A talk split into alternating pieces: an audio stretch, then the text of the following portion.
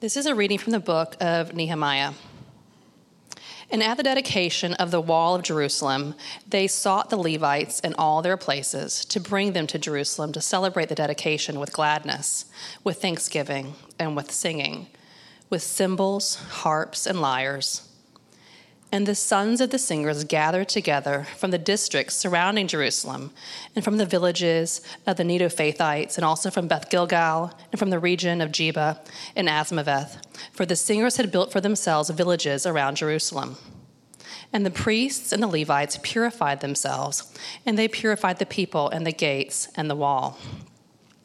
Then I brought the leaders of Judah up onto the wall and appointed two great choirs and gave thanks. One went to the south on the wall to the dung gate, and after them went Hoshaiah and half of the leaders of Judah, and some with trumpets, and some with the musical instruments of David, the man of God. And Ezra the scribe went before them. At the fountain gate, they went up straight before them by the stairs of the city of David, at the ascent of the wall, above the house of David, to the water gate on the east. The other choir of those who gave thanks went to the north, and I followed them with half of the people, on the wall, above the tower of the ovens, to the broad wall, and above the gate of Ephraim, and by the gate of Yeshanah, and by the fish gate, and the tower of Hananel, and the tower of the hundred, to the sheep gate, and then came to a halt at the gate of the guard. So both choirs of those who gave thanks stood in the house of God, and I and half of the officials with me, and the priests with trumpets and others and the singers sang with Jezrahiah and all the lead and their leader. And they offered great sacrifices that day and rejoiced, for God had made them rejoice with great joy. The women and children also rejoiced, and the joy of Jerusalem was heard far away. This is the word of the Lord. All right. Well, good morning, Drew. I need that that binder in your arms there. That's my sermon notes. So. That's why I walked to this side of the room to grab it from the table. Drew is, you know, he's here. Drew is here. On that note, before I begin, um, I just want to give it up to our setup team on Sunday mornings. Um, we have people who get here around 7.15, 7.30 every Sunday morning to prep. And this morning with the men's retreat happening, we had people everywhere. And you guys are able to come and have church this morning. And so let's just give it up for our all the team from Taylor and I came in last night. Drew wrote in second song, first service uh, to get started. The kids team setting up the band, all those. Um, it's just a, a, joy to serve, and it's a joy to serve with, with all of these people who are here. And so uh, we just like to celebrate from time to time. And our passage is all about celebration. If you just heard this dedication of the wall. Um, but before we dive into the sermon, let me say a quick word of prayer, and uh, then, we'll, then we'll jump right in. Father, we thank you so much for today. We thank you for your goodness. We thank you for your grace. Um, God, I just pray that as I preach from your word, that your words would be mine or my word would, would be yours. Father, that your words would cut us to the heart and help us to be more and more like you. Wherever we are, wherever we go, whether it's in the church walls, in our homes, at schools, in our, in our job sites, Father, that wherever we go, that this passage today would help us to be more and more like you. It's in your name we pray. Amen. Amen. So you can see the title of my sermon on the screens is Joy. And we'll talk about that a little more. We are in Nehemiah chapter 12. It's our last sermon in the sermon series of Nehemiah. So today we're going to talk about uh, Nehemiah 12, but we're really going to talk about Nehemiah as a book. Catch everybody up who has not been here and really put, a, a, hopefully, a good bow on the end of this sermon series and do justice um, to the book of Nehemiah and God's word. Um, but before we dive in, I have a question. What has been your favorite celebration?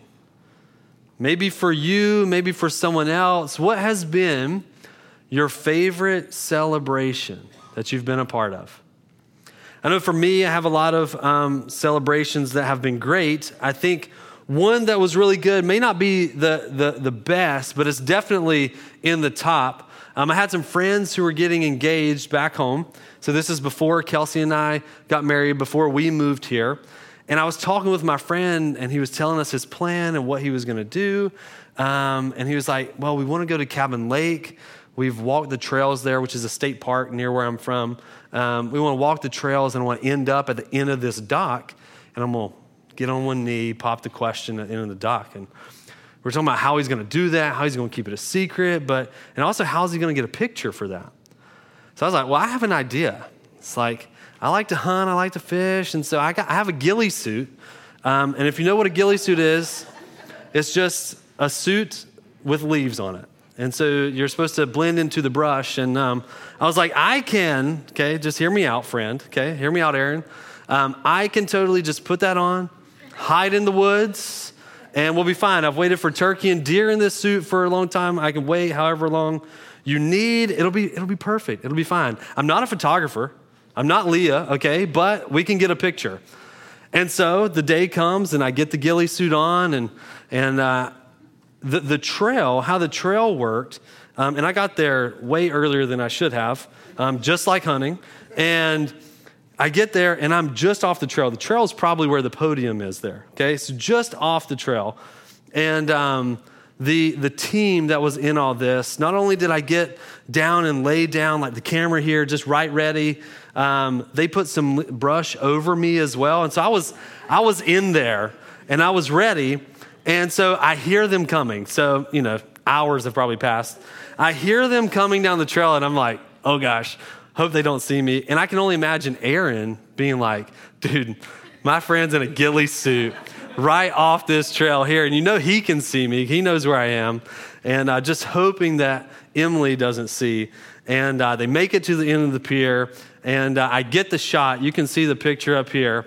And you'll see into the pier, it's really blurry. It may not look blurry from back there, but it's pretty blurry. And you see the corner where the, it looks like there's something there? That's some leaves from the ghillie suit, just kind of in the way. I, I just did the best I could. The trail worked perfect. It just curved and went right straight in. And so that it worked out. And so that was a, a good celebration for us, and just kind of the whole process of that was very joyous uh, to take part in. I couldn't find the picture of where I was in my ghillie suit with them, um, but I found this one. So, well, I just I should have preached in it today. That's what I should have done. Um, but what makes celebration so good is the occasion. Like what you're celebrating makes celebrations celebratory, but also the people. And so that's what we see in our passage today in Nehemiah is that the occasion is awesome. It's a huge occasion that is fit for a celebration, but it's also the people who have come in. And it's the group of people who are there that makes that that's what joy, that's where the joy is found. And so our big idea is that joy is the result of faithfulness and togetherness. And I did Google if togetherness was a word because I'm from Beulahville and it sounds like it's not a word, but it is a word. I double checked. But joy is a result of faithfulness and togetherness. That's what we see when we celebrate. That's what Nehemiah and the people of Israel, the, God's people, that's what they saw here in Nehemiah and all throughout history. And, uh, and so that's our big idea. Joy is a result of faithfulness and togetherness. So, our passage, and Dee, you get, did a great job. You may have noticed some brackets with words like some and priest and stuff like that in the passage. There were a bunch of hard names in there that we omitted, not because they're not important, because they're hard to read. Um, and so, so I'm just going to stick with the last verse, and then we'll go from there. Um, it says in Nehemiah 12 43, and they offered great sacrifices that day and rejoiced, for God had made them rejoice with great joy. The women and children also rejoiced, and the joy of Jerusalem was heard far away. So here we are, the conclusion of Nehemiah, the, one of the last chapters here, and what do we see? We see this joy. We see joy five times in this passage, and we've arrived at a major celebration. So let's dive into our first point faithfulness. And again, we're going to talk about the broader book of Nehemiah this morning and tie it all in to this celebration. What are they celebrating and why are they celebrating? First point faithfulness. You see, Nehemiah, early on in the book of Nehemiah, we see that uh, this guy is really, there's not much to him. He's a cupbearer, so he just gets to, to taste the cup before the king just to make sure the king doesn't pass. And like, it's an incredible job, um, but he's just a slave who is in the perfect position to talk to the king, to hear from the king.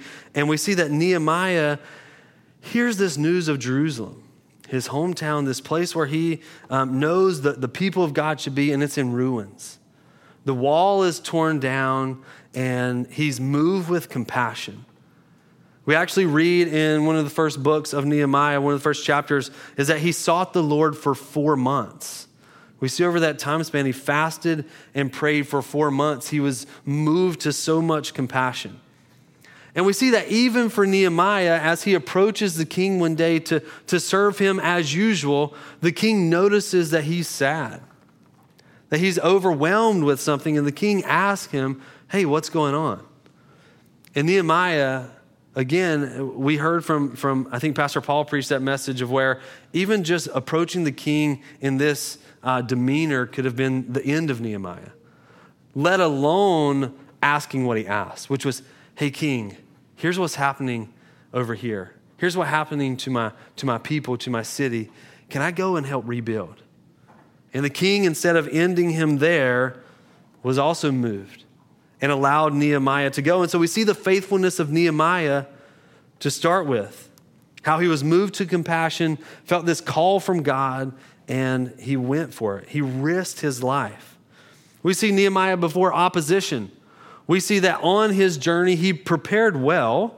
And so he had notes written from King Artaxerxes to say, hey, I can be here. You can't do anything to me. You can't touch me. If you do, the king is coming for you. And so he prepared well, but even though he had planned, there was still opposition. How true is that for us? We can be so well planned, and yet things can still be tough. But when opposition came, he was ready. He stayed faithful to his purpose no matter who came against him, no matter what people came against him. We see that the people were there to work in the fight. When Drew uh, preached this message, because of the opposition, I was hoping that Drew would bring up some, some, uh, some uh, a brick and a sword to just preach his message like this. Because we read in the passage that they were building all the while they were ready for a fight. They were doing the work, yet they were ready for a fight because it could happen at any time. And the people were faithful. This wasn't, they didn't have the direct call from God. They were following the leadership of Nehemiah, and they were faithful to the leader. They were faithful to the greater call, the greater purpose, and we see that they all joined in together in their, and they were faithful to the call. And then we see here, or in chapter 7, really, the wall is finished. So we're in chapter 12. The wall was finished in chapter 7. In the chapters in between that, we see Ezra come in and they read the word of the law and they recenter and uh, refocus their lives on Christ. They dedicate, they're dedicating this wall, they're dedicating the city back to the Lord. They're being faithful, they're coming back. Kent Hughes has this quote. He says, a place of ministry for God is not built for the glory of the builders, though they deserve the thanks, but for the glory of God and the extension of his kingdom. Here's what the people realized that their faithfulness to complete the work was only made possible due to God's faithfulness from the very beginning. God's faithfulness was first. Today, we're able to celebrate, we're able to have joy because God has been working from the very beginning to work things and to make a way for us, to make a way for you. Now, we don't read about Jesus in Nehemiah. We don't see him in the book of Nehemiah, but we know that all of Scripture points to Jesus. And it points to Jesus in this is that Jesus came through his death, death, life, and resurrection to, to make it possible for us to have life. You see, Jesus' faithfulness, Christ's faithfulness is what allows us to live today. In John 10 10, we see that the enemy comes to steal, kill, and destroy, but Christ has come to give us life and life to the full. In Nehemiah 9:33, check out what they say. Yet you have been righteous, talking about God, you have been righteous in all that has come upon us, for you have dealt faithfully, and we have acted wickedly. God's faithfulness was there even when they were wicked. He's been there the whole time, and that points us to the New Testament, where in Romans 5 8 we read, But God shows his love for us that while we were still sinners, Christ died for us. God's been faithful from the very beginning. And that's something we can place our hope in, that's something we can find joy in. It starts with God and it ends with God's faithfulness. And so when we talk about this faithfulness, yes, we see the faithfulness of Nehemiah and the people all throughout this story. But their faithfulness is only made possible through the faithfulness of God. And ours today, our faithfulness today is only made possible through the faithfulness of Christ. It starts with Christ. He's been there all along. Point number two togetherness. Togetherness. Again, back to the beginning of the story, we see the people trust Nehemiah's leadership. We see that Nehemiah has a plan. It started out solo, this solo mission between him and the king. And then he took some of the king's men to the city. He did some due diligence. He scoped it out. And then he uh, shared the vision with everyone. And the people joined in. They trusted Nehemiah's leadership. They came together for a common goal. They came together for a common vision to do and to work. See, they work on the wall together. Think about the celebration. Think about what is happening in Nehemiah 12 here today. They're walking around the walls, celebrating, dedicating. Imagine the family who helped put this brick here, who helped form and shape this wall here. Imagine the joy they get whenever the enemy, the opposition, was like, hey, this will never last. If a fox gets up here, the wall's going to crumble. And yet we see the people of God walking on the walls together, celebrating. They helped to build this. We see they fight together. They had, their, they, they had each other's backs. They were ready for what was coming. And then we see here in our passage, they're celebrating together. And in our passage, not only is it just the people who were building the wall, we see in kind of the, those chapters before chapter 12, over 40,000 people came to town to celebrate what God had been doing what the people of God had been doing. They were celebrating together. You see, here in Nehemiah 12, as they're expressing great joy through their hard work and because of God's faithfulness, but there's more to the story than just a party. There's more to the story than just dedicating a wall. There's more to the story. It's not just going to end in a few days, it's not just going to die out. And our verse says, everyone joined together. There was men, women, children, people from afar. God had bigger plans than rebuilding a wall and city. That's all we've been reading about is building a wall and city, but he was in the process of rebuilding a people. God had bigger plans than rebuilding a wall and city. He was in the process of rebuilding a people. As I was studying different commentaries preparing for this message today, almost half of them pointed back to Psalm 48. As I read Psalm 48, as you look and read Psalm 48, listen to the similarities and how these two relate. Psalm 48, 12 through 14 reads this Walk about Zion, go around her, number her towers, consider well her ramparts, go through the citadels, that you may tell the next generation that this is God, our God forever and ever he will guide us forever. God had bigger plans than rebuilding a wall in a city. He was in the process of rebuilding a people, not just those people, not just in that context at that time of history. He was in the process of building a people that would last generations and generations and generations. So here's the application question What do we do with this passage? Do we just go throw a party? Maybe. God's done a lot of good things in our lives that we should celebrate, that we should throw parties for. But what else can we do with this?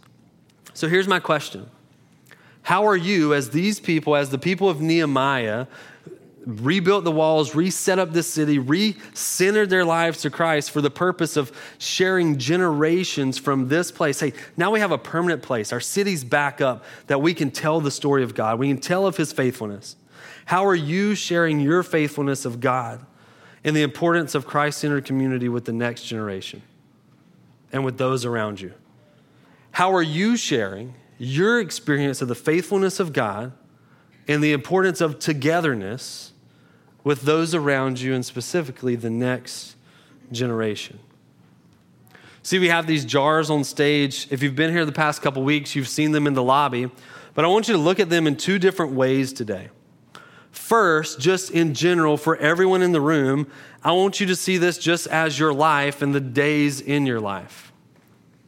You start with a lot, and they get smaller and smaller and smaller. Your days go down. Now, again, or maybe not again, but let me just share this isn't meant to be a downer, okay? Hey, this is a weird ending to your message here. Really, really joyous. Um, this isn't meant to be a downer. It's just meant to give you a healthy perspective and place a healthy weight on the reality of life and the reality of the number of our days. In Psalm 90, verse 12, it says, So teach us to number our days that we may get a heart of wisdom. The people in Nehemiah's day took on this big task in order. The ultimate purpose is to share God's goodness, faithfulness, and togetherness with the people so they could live in joy in this full life that God had promised. And so, have, are you making your days count? As your days go on, as they pass by, have you made your days count? Are you making today count, tomorrow count? And the good news of Jesus, which we're going to go into in communion, is that even if you wasted all of these, God is just as faithful in these. He'll forgive you, make you new, give you new purpose, new hope, new joy. Are you making your days count so that the people around you and the generation under you knows God's goodness and faithfulness so that they won't forget it? Here's the other way I want you to look at these jars again, behind, you saw these in the lobby. In our kids and our students ministry, kind of our family ministry abroad, we, we do a lot of stuff through the filter of what's called the Phase Project. The Phase Project is this, this saying, these people have come together, and you, you've heard the phrase before, it's just a phase. Normally, that's in a negative way. Hey, it's just a phase, like they'll be on, they'll, they'll get past this. Their whole point is it's just a phase, so let's make it count. It's just a phase, so don't miss it. Let's take advantage of it. And so these jars, and I counted all of these pebbles one day, annoyed all the, the, the our coworkers here, um, counting these jars and dropping them in the jar. Um, this represents the weeks that your kids have from kindergarten to 17.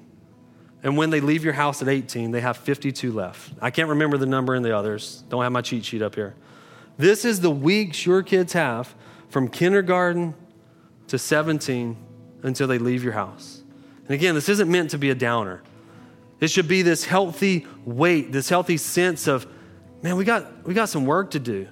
And the good news is that God is with you.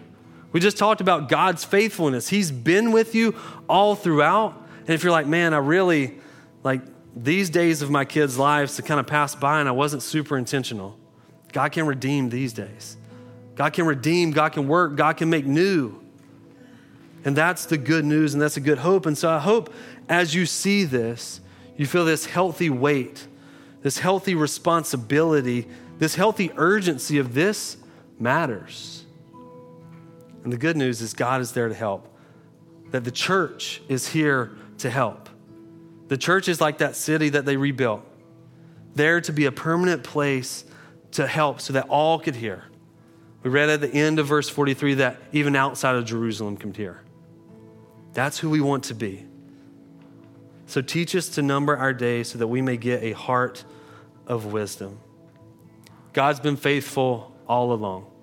He's been with us all along. He's been together with us in our story from day one, even before, from the beginning of time to now and to the future. May we find joy in Him. Joy is the result of faithfulness and togetherness with God and with others. Let's pray. Father, thank you for your faithfulness. Thank you that you came to be with us, that you've had a plan all along, And that no matter how much we've messed it up, no matter how much we've screwed it up, no matter how wicked we've been, like the people in Nehemiah's day, that you meet us in our wickedness. You meet us in our mess and you redeem that. You make new. You forgive us. You give us new hope, new purpose, new joy. So, God, may we rest in you. May we have that healthy weight of responsibility of God, I need to, I need to make my days matter, yet we know who holds our days, and that's you. So, God, may we rest in you as we work to share your, your message with those around us. God, we love you. We thank you. It's in your name we pray. Amen.